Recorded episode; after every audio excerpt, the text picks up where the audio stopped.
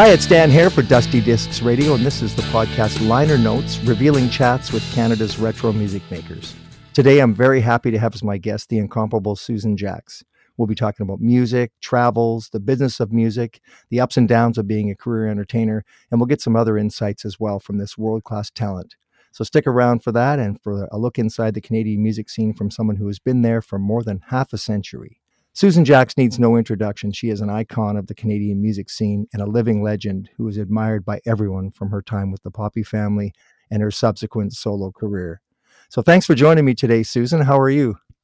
I'm doing great. How are you? That's I'm doing great. I'm happy to have you on the show and uh, just appreciate the opportunity to talk to you. I usually well, thank ask, you.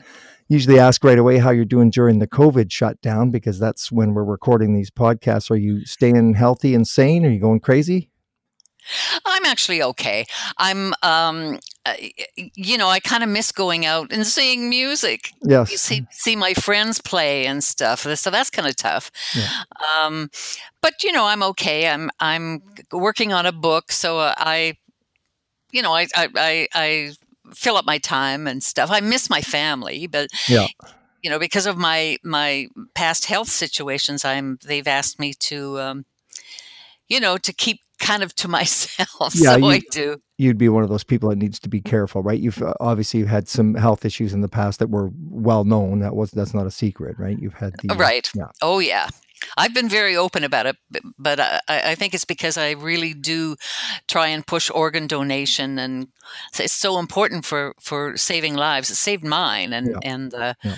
and you're you're in a better place now. I saw you. I saw you did a Fanny Kiefer show. I had seen that years ago when that came out, and and of course our mutual friend Don Adams. Uh, he passed away now five years ago, and he had. Uh, I know that was five years it, ago. That broke broke my heart. You know, yeah. he's such a great guy. Oh yeah.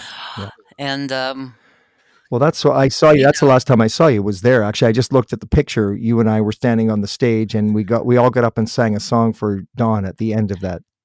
I remember that. Yeah. Yeah. yeah, I do. That was that was a kind of a neat time because I think that was the last time I saw Don. Although I may have talked to him on the phone, but yeah.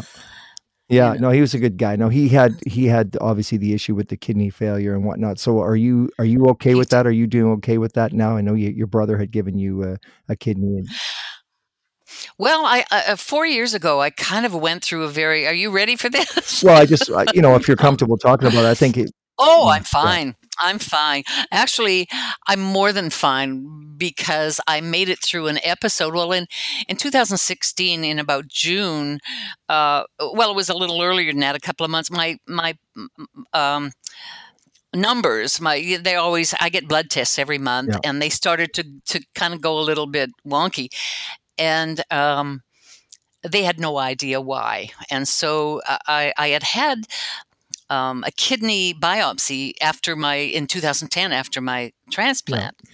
and there were weird things going on, and they had no idea. Well, when my numbers started falling in t- again in 2016, they did another biopsy in about June, and found out that I had this very extremely rare kidney disease. Hmm. And there were only 200 known cases in the world. Wow. And I thought, oh, am I special or what? Yeah. so, um, and it, it's called uh, monoclonal IgG3. But they know so little about it, absolutely, basically nothing. But they knew I was going to lose my transplanted kidney. Okay, I'm sorry to hear that. Uh, yeah, and well, uh, they put me on these mega doses of uh, prednisone, which is an ugly drug. It's kind of got its good side and its bad side, right. but uh, for me, I I um, ended up because it all got really complicated after the biopsy. They put me on these mega doses of prednisone. About five days later, I fell down my front steps and fractured my oh, knee. Oh, I know. so, I mean, crap. Yeah. So uh, luckily, my brother Billy, who donated his kidney to me the first time, um, was there. He took me to the hospital, and I ended. I had fractured my knee, and ended up being somewhat immobile over the next little while. I mean, I, I could have some mobility, but I was also going through a lot of other things I had no idea about. The prednisone actually sometimes it makes you eat a lot and you put a lot of weight on. Well, it did the opposite with me, and I could not force myself to eat anyway. So on my birthday in 2016, I ended up I I was my legs were so painful that I couldn't touch them, especially my right hmm. leg. So I went to the hospital and found out that I had blood clots which they thought I might. I was so prone to them anyway because of prednisone, because of of all the drugs I was taking for anti-rejection drugs. So they said, "Well, we're going to keep you a few days." Well, it, ended up being uh, longer than a few days, and I just kind of kept getting sicker and sicker, and I ended up with um, pneumonia, sepsis. Um, another some other infection and wow. uh, i mean it was just awful and then one night my body just stopped yeah and um, so essentially i guess they had to jumpstart me and i hmm. was on um, in a coma for five days or yeah. six days w- w- whichever it was and um, you know i i and, and on life support Jeez. I know it was just absolutely amazing. I remember everything in the in the when I was in the coma as well. It was just yeah. very very strange. So when I woke up, um, I couldn't move. I, I couldn't do anything, and I had to. I was in the hospital for three months. I had to go through a month of rehabilitation to mm-hmm. walk and just to use my arms and everything again. It was very strange. Yeah. But I came. I had no idea. But I came out of it with this attitude about life, and, and I've always been a, you know, pretty positive person. Um, um, but I came out of it with this attitude of uh, how lucky I was just to be alive, yeah. and um, kind of changed my life in, in a lot of ways. So now I deal with things in in a whole different kind of way, and um, yeah. I'm just grateful well, to to be here.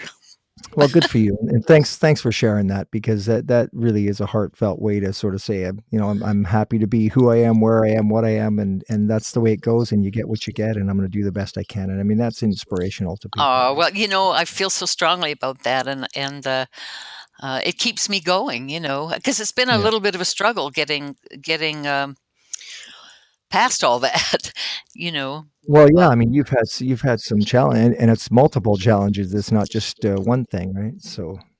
Well, no, it really, it really was difficult. But uh, well, I, I say that, but you know, I'm the kind of person I handle everything day by day, and I'm always, yeah. always. I was always the perfect patient because every day I woke up and was so happy that I lived through all that. Yeah, so. good for you. Well, I know I, speak on behalf of myself and all the people who love you. That everyone's praying for you and loves you and wants oh, you to do oh, well. So I thank you. Yeah, no, I really, I think that. that is so much of what got me through. Too was all the support I, I I got from from people was so overwhelming, and you know, all that yeah. karma, I think, just works its way through the. Yeah, no, that's good. It, and and people want what's best for you, and it's a nice feeling when you know that people do care and they want what's best for you. It so, really is. Yeah. Yeah. It really is. Good. Well, I was going to say I, I met you the first time in I don't know if you you probably don't even remember this, but it was 19 probably 78. I was a teenager and my band was playing at Central Park in Burnaby and we were doing a fundraiser for the Boy Scouts, I think it was and oh. you were in a van. You drove up in a van with you had a couple security guys and stuff, and you were there. Oh my gosh! I don't know if you remember that or not, but it was I kind a real of, big deal. It, I sort of do, um, yeah. but it, it's it's it's you know I do remember, and I remember this thing about the Boy Scouts and uh, but details, you know, I'm uh, I'm a little yeah. a little light on the details. well, it was a big deal for us because we were young guys. We were in a band and we were playing for this fundraiser for the Boy Scouts. And then they said, "Well, Susan Jacks is coming." Of course, all these young roosters are running around going, "Oh, my God, Susan Jacks is here!" so, Isn't that funny? You know, in those days, I was not even aware of that. Yeah. I was just uh-huh. so not aware of it. I, I just, I was just, I did my music. I loved the music, did the thing, but I was never aware of all that. It, that's if I could go yeah. back, boy, I'll tell you what, I'd take a. well, it was a nice thing for us. You know, you were very nice. We got to visit for a little bit because we were in the band. We actually were going to try to get you up to sing with us and do "Which Way You Going, Billy" or something with us, and and it never did come about. But you were super nice to us, and we got to talk and stuff. So we we really appreciated it. Oh, that's well, that's great. Yeah. So I was a teenager at the time, and and of course you've been in the music business for more than fifty years, and I guess you started as a teenager too. I, I usually ask people what their defining moment was, but it sounds like you just always sang, so was, you didn't have a sort of a aha moment. Well, uh, you know, um, I, I have always sung. I, I've always loved to sing from forever. You know, I mean, even when I was like super young, and I, my brothers would say "shut up" because they were watching cartoons, and I was just making too much noise. So, um, but I always sang. I always sang. I would sing. I would go to the park and sing on the swings um, yeah. because it was very and i loved the sound the phasing sound that it made on the swings yeah and um, you know i sang everywhere i sang everywhere I, I in school i remember i didn't know this at the time but i would sing in the gymnasium at lunchtime because i loved the sound of the reverb in the in yes, the gym yeah. very nice and and I was told years later, like not that many years ago, that some of my some of the kids from school would just gather at the door and just listen to me sing. But they didn't want to interrupt me. I had no, oh. I didn't like, duh. Of course, people yeah. could hear me, but I never thought of that. Yeah. Uh, but I just wailed during lunchtime because I thought I was all alone and just could, just really funny. so when you know when I was going through your your catalog and and your your history, which I, I, knew a lot of it anyways, but I learned a bunch of other things about you. But one of the things is you ended up you uh, doing a TV show called Music Hop when you were like 15 or something. How did that come about? I mean, most people sing and goof around with playing and stuff, but you ended up landing some pretty substantial stuff really early in life. Well, yeah, I was I was singing um, with a uh, a band, and we would do like little dances you know there were so many dances in those days and stuff. And i was only you know 15 and um, uh, they decided that they were going to um, well there, there was this audition call for a new show called music hop. And it was for the young people in the area. Well they decided they were going to audition because they wanted to be the house band. Now they didn't know, and I didn't know at the time, that the house band was already there. It was the classics. Okay. You know, and um, the C-FUN classics, and and and you know Howie Vickers, and all these these people. So, but we went in and auditioned. They wanted me, but they didn't want the band. I, that I felt so guilty about forever. Yeah. But I didn't even know that, and they had no idea how to get a hold of me. And they they finally hunted me down because they wanted me as a regular on the show. Oh, nice! Isn't that that was kind of neat? So I went on, and for me, we grew up in, we were so poor not even having food um, yeah. Uh, to eat and stuff like that and and and uh, uh wearing hand me downs and you know it, yeah. it, was we were pretty poor and eight kids and all that kind of stuff. So here I get and on from Saskatoon, right? You came out from Saskatoon. We did when I was nine. Yeah, I was born in Saskatoon. When I was nine, we moved out here. You know, and we lived in houses with no electricity and outhouses oh. and um, and all that kind of stuff. So eh, you know, at first, and and it was uh, it was a little rough, but Anyway, so here I get on this TV show and I had a chance to dress up and I had my hair done for the first time I'd ever have had it done. And I had clothes that were, you know, special just for me and yeah. new and and and nice. and of course all I really I mean that was just kind of a, uh, a side thing because I just thought how cool it was I could just sing and so I I got on the show as a regular and I just loved it and oh oh my gosh and yeah. all these other singers you know that were on howie vickers who was fabulous and you know uh, yeah. and for a 15 year old i mean that must have the world must have been coming at you 100 miles an hour at that point. You're a teenager still in school presumably. I was. I was. And of course you know my teachers would get uh, upset with me because I, I, was supposed to be an A student, um, and when it was music, I just spent all my time just sort of. So I was yeah. I was getting down to be like a B minus C student. They didn't like that very much. Yeah. And of course, in those days, um, uh, they thought that that getting into music was like oh my god you know you're just it's a horrible horrible thing because you're just going downhill and you'll end up you know there, there was no understanding of, of of a love for music or anything like that yes, certainly and ask what you're going to fall back on and what you're going to do for a living and how you're going to make money and and of course i guess that's most people's story but in your case you had some real substance to what you were doing. Well i did but it doesn't change the mind of uh, you know when you're a teacher and your your job is to make sure that that the kids are are making something of themselves and yeah. certainly music was not making something of yourself. Yeah. so then that that led into the show Let's Go, which I I had seen ep- episodes of that before, but that was of course mid '60s at that point, right? And and you were still Susan Pesklevits. Is that how you pronounce? It? That's exactly name? right. Yeah, I, yeah. I, worked on it. I tried to get it. So how did that show happen? That, did that morph out of uh, the it, music hop show? Yeah, it morphed out of uh, it, it, the name got changed to okay. to uh, to Let's Go. I guess it was a more when it first came on, it was called Music Hop, and then as it became, this is my if I remember correctly, as it as it became kind of. Uh, um, uh, let me think about this because I think our uh, the cross Canada thing was called Music Hop. You know, every every day of the week it, it was a, a, show from somewhere else across Canada. Okay. Ours was um, obviously from Vancouver, and I think ours was called uh, was called Let's Go, and they decided to change all of them to Let's Go. If I'm correct, I believe that's you know. Yeah. Okay. I found it interesting because you sang lots of different things. Like you sang a Grace Slick tune and Sugar and Spice, and you did the tribute to the Everly Brothers and stuff. And, and of course, uh, uh, Terry was on there at some point. I guess that came. Yeah, he he um he became a guest. I think. Well, he was with that group, um, the Chessmen, and uh, and then uh, got on, and and he would do things like. Um, oh shoot uh, wild thing. He did a lot of those I kinds of things. yeah.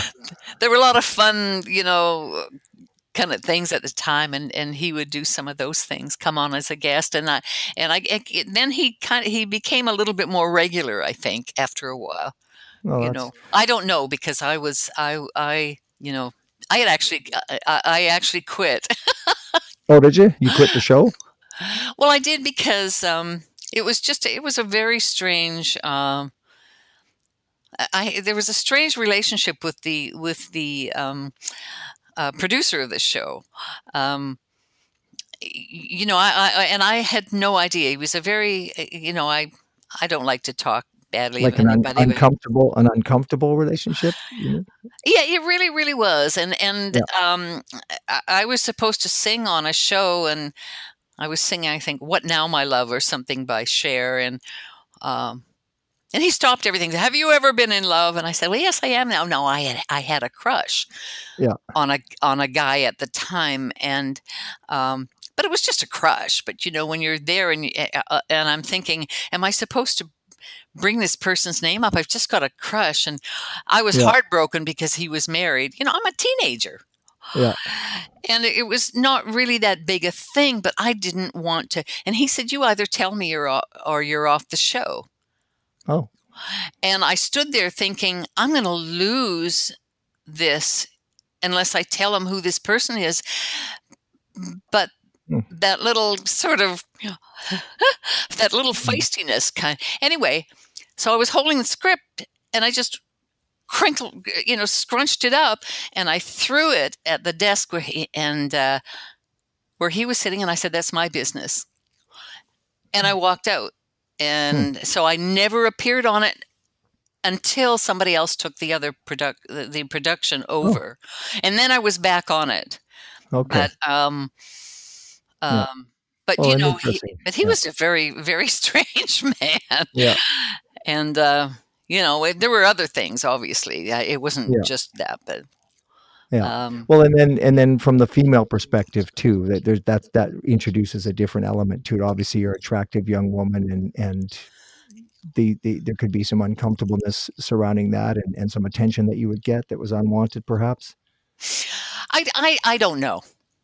Um, you know, I really I really really don't know. I was too young to even if there was something I didn't recognize it because I was too young. I was too into music to even be into. Well, I shouldn't say that. You know, but I wasn't. I wasn't totally. Um, I, I wasn't worldly. Yeah. Yeah, yeah. You were just a, you were a farm farm girl from Sas- uh, Saskatoon, I guess, is was your Oh heck! I still had straw in my hair. yeah. There you You go. So then you were on another show too. You were on the show where it's at with Lulu. So you got to meet Lulu, and, and of course they make you lip sync. I I, I watched the clip, and uh, they they put the song, I guess, to put the track on, and then they make you lip sync with no microphone either. So you just stand there and pretend that you're singing to the song. yeah. Um, you know, I think that was a Poppy Family song. I think Terry insisted that always that we lip synced. Yeah. And I hated it because I love to sing live. I love the stuff. Well, you know that as a singer, the yeah. stuff that comes out of you that is spontaneous and it, it kind of pulls you further into the song and and and you discover uh, so much more about the song and so much more about yourself and and I love to do that. I love to do live, but he never liked to do that. You know, we always lip sync, so it was pretty. Yeah. Uh, you know, Well, I mean, the audio guys like the lip sync too because it's easier for them. But I mean, you're more than capable of doing that. That's, I guess, the frustrating part. Say, I could sing this right now quite easily and and very well. But yeah. Well, well, like I say, because there was there's so much more than just opening your mouth and the music comes out. Yeah. You know, there's there's all this stuff that that uh, you put your heart that you put into it, and and it, you know. I think Yeah. that's why we were so successful in our live shows was because um, I could just pour my. Ha- I mean, I, I, you know, I don't have to go into a lot of detail, but I was very, very, very unhappy in in later Poppy family days, and my whole escape was getting on stage and just pouring my heart out to Yeah. that audience, and. Uh, it, it was just such a connection that it, it's even hard to say, but that was my safe place. Was Yeah. was on stage, and people felt that, and and um, you know, and and of course that was f- so fulfilling for me, and it was fulfilling for the audience as well. So and you Uh, got to share share your emotions and your feelings with the world. Well, that's a great uh, opportunity for me to take a break here. I'm just going to take a quick break, and we'll be right back. And we're going to talk about the Poppy family and your experience with that. So we'll be right back with Susan Jacks. You can hear music from today's guests and other Canadian musicians from the 60s to 80s every Tuesday and Thursday on Dusty Discs Radio, including one hit wonders, regional favorites, songs from the top and bottom of the charts, TV show theme songs, commercials, and a news clip or two from back in the day. Listen online at dustydiscsradio.com or download the TuneIn radio app to your tablet or smartphone. Search Dusty Discs Radio and mark it a favorite. Now let's get back to our special guest. All right, welcome back, everyone. We're talking to Susan Jacks of the Poppy family, and uh, just before we went to break, we were talking about uh, the the Poppy family experience, and I wanted to ask you about that because uh, that band was formed in the mid '60s, I assume. Right? You met Terry on the TV shows, and then you uh, decided that there was something there that you could pursue. actually, that's not the way it happened. Okay, let, let me know. um, I had met Terry uh, uh, on, I, I think, only one show that uh, he was on. It was actually, um, it was a British show. It was kind of a, a tribute to to uh, the the British invasion kind of thing, and. Um, you know, when there were several people on it and uh, all singing these English songs, I had met Terry, but I never really talked to him. Okay. I, I only enough to say hi, but we never even said anything other than that. And um, that was probably in the spring of 1966. And in, I, I believe it was in September. I believe I was asked. I think it was September. I was asked to sing at in Hope at this Elks Club uh, meeting uh, or you know something like that and i needed to have somebody play guitar for me i called everybody that i knew but because I, you know, stupid, I left it to the last minute, and um, everybody was busy. But one of my friends suggested, well, you know, Terry Jacks had a band called uh, the Chessmen, but it's not together anymore. You know, try and call him. Maybe he's free. Yeah. So I called him, and he was free. So we worked up some songs, you know, with me singing, uh, and uh, we did the thing, and that was it. You know, I mean, to me, it was just another gig. Yeah. Um, and then he had gotten this uh, idea to, or or maybe it was a, a I don't know. Somehow he found out that in Quesnel there was uh, a coffee house that that wanted um, somebody to perform up there. So he said, "Well, Oh. let, let's go up and do that." So we did. Actually, we did a couple of things. I think we did Quesnel and Prince George two two two things. Yeah. Um, that was all. That's all we did. Yeah. And now in those days, uh, I was at at the same time singing with other bands, Yeah. and I was in a trio called um, uh, oh Susan. Oh, I just had a brain fade here. The Eternal Triangle, and it was with Howie Vickers and um, with Tom Northcott. Yeah. we had recorded a song, and we had done a few things on TV and you know on some some uh, all the TV shows those days. You know there there were lots of them available, and so we did quite a few things on there. So Yeah. this thing wasn't any big deal, but but then. Uh, because there were so many gigs available, and of course that's how we all made our money. Unlike today, there's just nowhere to play. Um, And uh, we decided, you know, I talked to Terry, and and we decided, well, let's get another guitar player in here. Yeah. And uh, g- it'll give us more gigs to play, and so we we got uh, Craig McCaw in. We Yeah. both we both knew Craig. Yeah. Um, Yeah, real good player too. Like I, I got to meet Craig actually. Oddly enough, after the Poppy family broke up, he went and he was teaching guitar. I think at Bill Lewis Guitar uh, Yeah. Shop down on Broadway and stuff. I, and I went and took some lessons from him because I I wanted to. And he was a real good player, so I did get to meet Craig a number of times. He is, and he's just an awesome guy. We're still very close friends now, Oh, nice. and uh, as well as Satwant. You know, anyway, so we we played those Yeah. gigs with with Craig, which kind of opened it up a bit, and um, and then we we uh, decided that maybe it would be kind of exciting to get or neat to get some kind of percussion. At that point, I played all the percussion. I played two tambourines and I played ass jaw and I and you know uh, a bean pod and and I, I, I you know all kinds of stuff. And I even ended up playing a lot of that stuff on on our recordings. Yeah. And um and I, I was pretty darn good too. Yeah. Oh, I mean. I, I had a good. I I got in the groove, and it was it was pretty good. But we thought it would be kind of neat to get some kind. We didn't want full drums at that point, but just Yeah. some kind of percussion. So Craig suggested that we bring in Satwant Singh, who was a tabla player, Yeah. and so he- uh, he came in, and uh, you know we t- tried him out, and we liked it because it was just it was kind of fusion before fusion was Well, it was just a Yeah. neat twist. It was just an, uh, just something different, you know. I It remember, I remember seeing that, and it- and it stood out, you know, that this this person was playing this cool rhythm. He, of course, he was wearing a turban, so he was a full on. I guess he was a Sikh, right? Obviously, Oh yeah.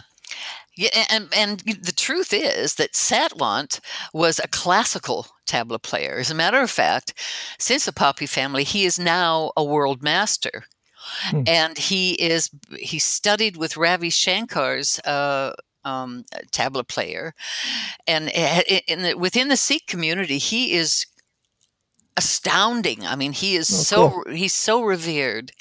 Yeah. Um, uh, yeah. But back then, it was more unusual, right? It was. it was very- because you yeah. know he was he, he thought well this is a piece of cake but uh, you know because uh, uh, uh, the complexity of playing tablas is unbelievable when you really really get into it and really understand it now I, of course at mm. the time i didn't it was just very cool sounding within Yeah. what we were doing and he had to really simplify what he was doing but it really worked and it Yeah. it was such an unusual thing and of course that was an attraction as far as live playing as well Yeah. So he toured with you. You did a bunch of shows with him live and whatnot as well.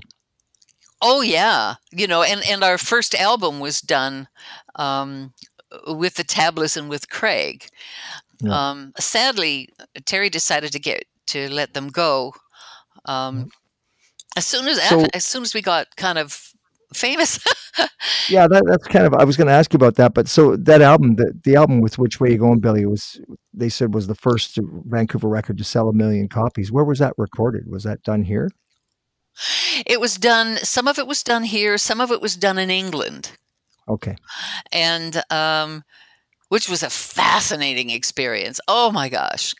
Yeah. I mean, it really, really was. But you know, the nice thing about that album, and it's almost, um, um, you know, an iconic album for uh, f- uh, from that time. And I think Absolutely. the reason, one of the reasons was uh, because even to this day, people are going, "Holy crap!" I mean, what an album! But the the most, the greatest thing about it was that we were all so into everything musically. There was nobody kind of uh, telling anybody what to do or what not to do. We went into it and put our creativity into it uh, equally. And So you uh, Terry produced it, and you all went into the studio together and worked on it together. We did. Now Terry, yeah, Terry did produce it, but we were all involved in it. I mean, he, you know, he uh, that way. Oh, Terry didn't have hardly any experience in production either. None of us did. Yeah. Um, but we ended up being a part of. Well, I certainly did, being a, a, a huge part of the production, um, Nice. because. Um, you know when you you put all your minds together and stuff and and like i say without without um anybody kind of cracking a whip it was everybody just put their creativity together and that's what came out with the with Yeah. the album and um, that's what i think made it magical as as i think it does with any group but sadly sometimes and oftentimes in a group something happens Yeah. e- egos or something happens and um you yeah, know it's it's sad, I guess. You know, it's such an iconic album, and your voice really comes across well. I was going to ask you about uh, which way you going, Billy. Did you was that the designated single, or did that just sort of emerge from the package of tunes that just became this iconic song that everybody? No, that was that was um, uh, we had recorded a couple of singles before before uh, Billy, and um, uh, it was Beyond the Clouds and What Can the Matter Be, Yeah. and uh, they did they did pretty well. And um, when we recorded Which Way You and Billy, we tried to sell that. We went down to L.A. and tried to sell it. Nobody wanted it. Wow. so we came back and decided to release it because we had uh, released um, the first two. We had actually leased those to London Records. So they said, "Yeah, we'll we'll do that. We'll release Which Way You Going, Billy," and so they released it. And Okay. um, it was after that we signed um, a contract with them, and, and they sent us to to London. But we had recorded some other songs as well. Okay. And okay. So that was a single before the album was actually done. Then. yes, yes. Okay, It got wasn't until after we signed the deal with London that that uh, um, that we recorded the album. I wondered about that because I looked at there was a couple different record labels. I guess you can do a lease deal. So were you involved in the business at all, or the songwriting? Did you get songwriting credits back then, or or integral part of the business, or were you kind of Mm, I was sidelines? I was not allowed. Hmm. I was not allowed. Um, um, Terry eventually, you know, took over everything, and um, and I told him I felt. Um, you know, I felt like I didn't know enough. I didn't know how much money we had. I didn't know where it came from. I didn't know the ins and outs of the business, and I wanted to know. And, Yeah. and he would not allow me. Hmm. Uh, I, I was a little, uh, more than a little dominated. And a- at that time, um, I just felt ah, he's my husband. He'll look after me. yeah, yeah. Uh, but I was not allowed to get into it, so it, it was uh, frustrating. Um, but you know, and I wasn't I wasn't involved in decision making or anything. I mean, we, Terry turned down the the Ed Sullivan show, and I was devastated because I grew up thinking if you got on the Ed Sullivan show, because Ed Sullivan chose who he want on, wanted on that show. Yeah. And if you were chosen to go on that show, it was like that I was mean, a big deal. That was the bomb, right? That was uh, the that was your the bomb. I mean, you know, that was it. And he Yeah. turned it down. Wow. And um I was devastated. I thought, who in their right mind would turn it down? Yeah. And Yeah. uh you And know, course, to put it in perspective here, you're you're barely 20 years old, right? You're 20, 21, I was 20 years old. yes, yes. Yeah. That's wow. Looking back, and you're thinking, if I knew then what I know now, Oh man. Well, I didn't find out until after he'd turned it down. wow. So there's nothing I could do about it. But I mean, Yeah. but but I was just holy crap. Yeah. I mean, anybody that was in music. I mean, heck, once the Beatles hit, uh, Yeah. they they they just made it. They just broke through in America once Yeah. they did the Ed Sullivan show, and everybody everybody knew that once you did. You know, I don't know whether it was a fear of success on his part. I mean, like that kind of a success because he had all the control of the Poppy Yeah. family at that point, everybody at that Yeah. point. And I don't think that that was something that he wanted to let go because I think that there would have been changes. I do. Yeah. I believe that there would have been changes. And, um, Mm. well, and as it turned out, that was just we went over to do to play in Japan to play at the expo in Japan, and um, and I didn't know this either, but uh, um, after that gig was over in Japan, he fired um, Craig and Satwant. I had no idea. I was And so why did he why did he do it? Did you get an explanation? no. Oh.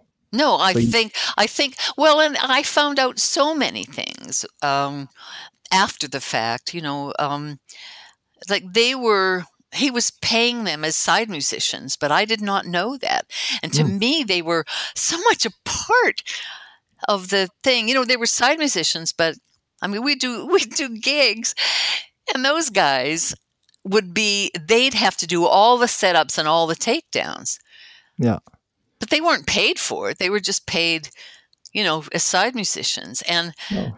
I always thought, you know, because I would just, you know, I I wouldn't be involved in that part, so I would go back. I would go to the hotel, and sometimes we'd have um, interviews or something to do. Yeah.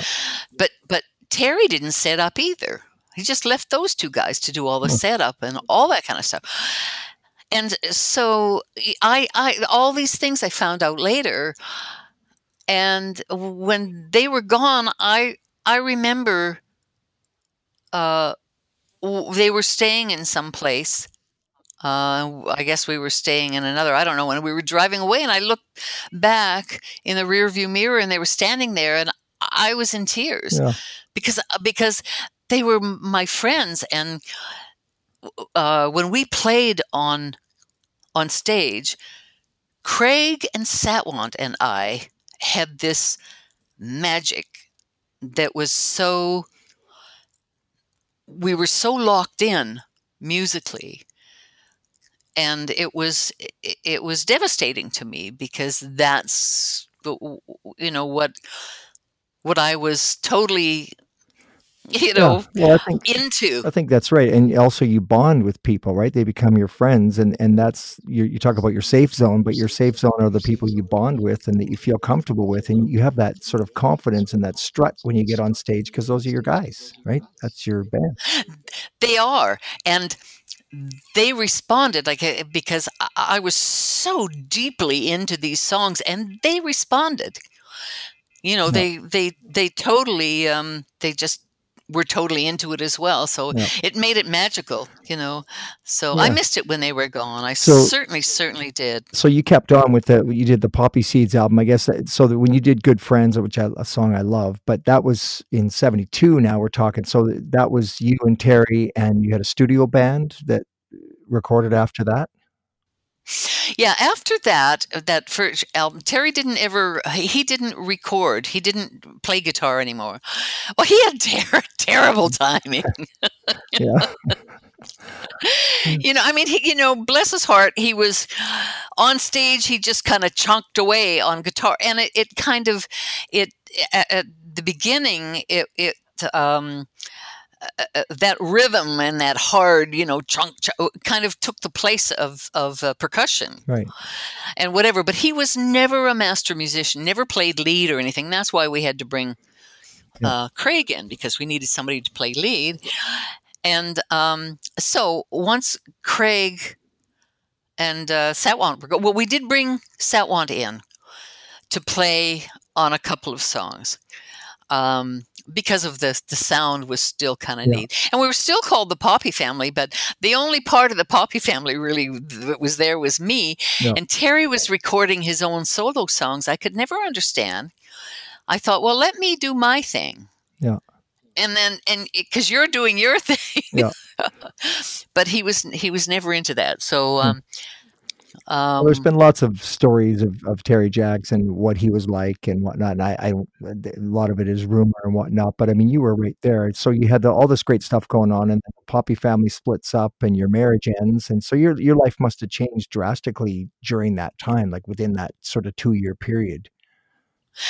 Well, it it it did change. Um, when I I had been thinking about leaving because um, I mean the emotional abuse was astounding, hmm astounding, Yeah. and I didn't know how to handle it. Um, I, I felt I was dying Yeah. inside. So when I uh, I finally made the choice, and I left. Yeah. And it was, uh, and that whole thing was was because when I left, I felt I was leaving this career. That, I mean, we had built the Poppy family together. We had built the everything together. Yeah. You know, together. Yeah. It was together, and and when I left, I I and I had no idea about the business because I was not allowed to know, hmm and I found out later why. Yeah. um, but so during that time, it was like I had to learn on the fly, and I made some drastic mistakes. Yeah. I, I I trusted entirely the wrong people, but but because I was panicked, what do I do? Yeah. And there are, you know, in this business, sadly, there are always people just sitting there waiting for people like me. Absolutely. Well, that's what I thought too. You know, you get you got the personal part of it, then you've got the business part of it, and they're sort of intertwined in a way that's not going to be uh, easy to sort out. So you're you're splitting up. The, It was, oh, it was awful. It was just awful. And yet, here I was, and all I wanted to do was sing. That's all I wanted to do. I didn't want to screw anybody out of anything. I didn't want to, uh, as a matter of fact, I gave up uh, things more than I thought because, uh, you know, I, I ended up being totally. Uh, screwed yeah. um, but um, but I, I you know I was trying to be as you know as as as a good person. I was just trying to get through and continue my career and and sing. I just wanted to sing, Yeah. and uh, so it was it was really really difficult for for a while. Yeah, there's a lot of uh, stories that reflect that same sentiment where you're trying to be nice and you're being taken advantage of. You're, you're in a sort of a, a whirlpool that you can't control and you're kind of in the center of it. We need to leave it here, but check out the next episode for the second half of my chat with the one and only Susan Jacks. Catch you then.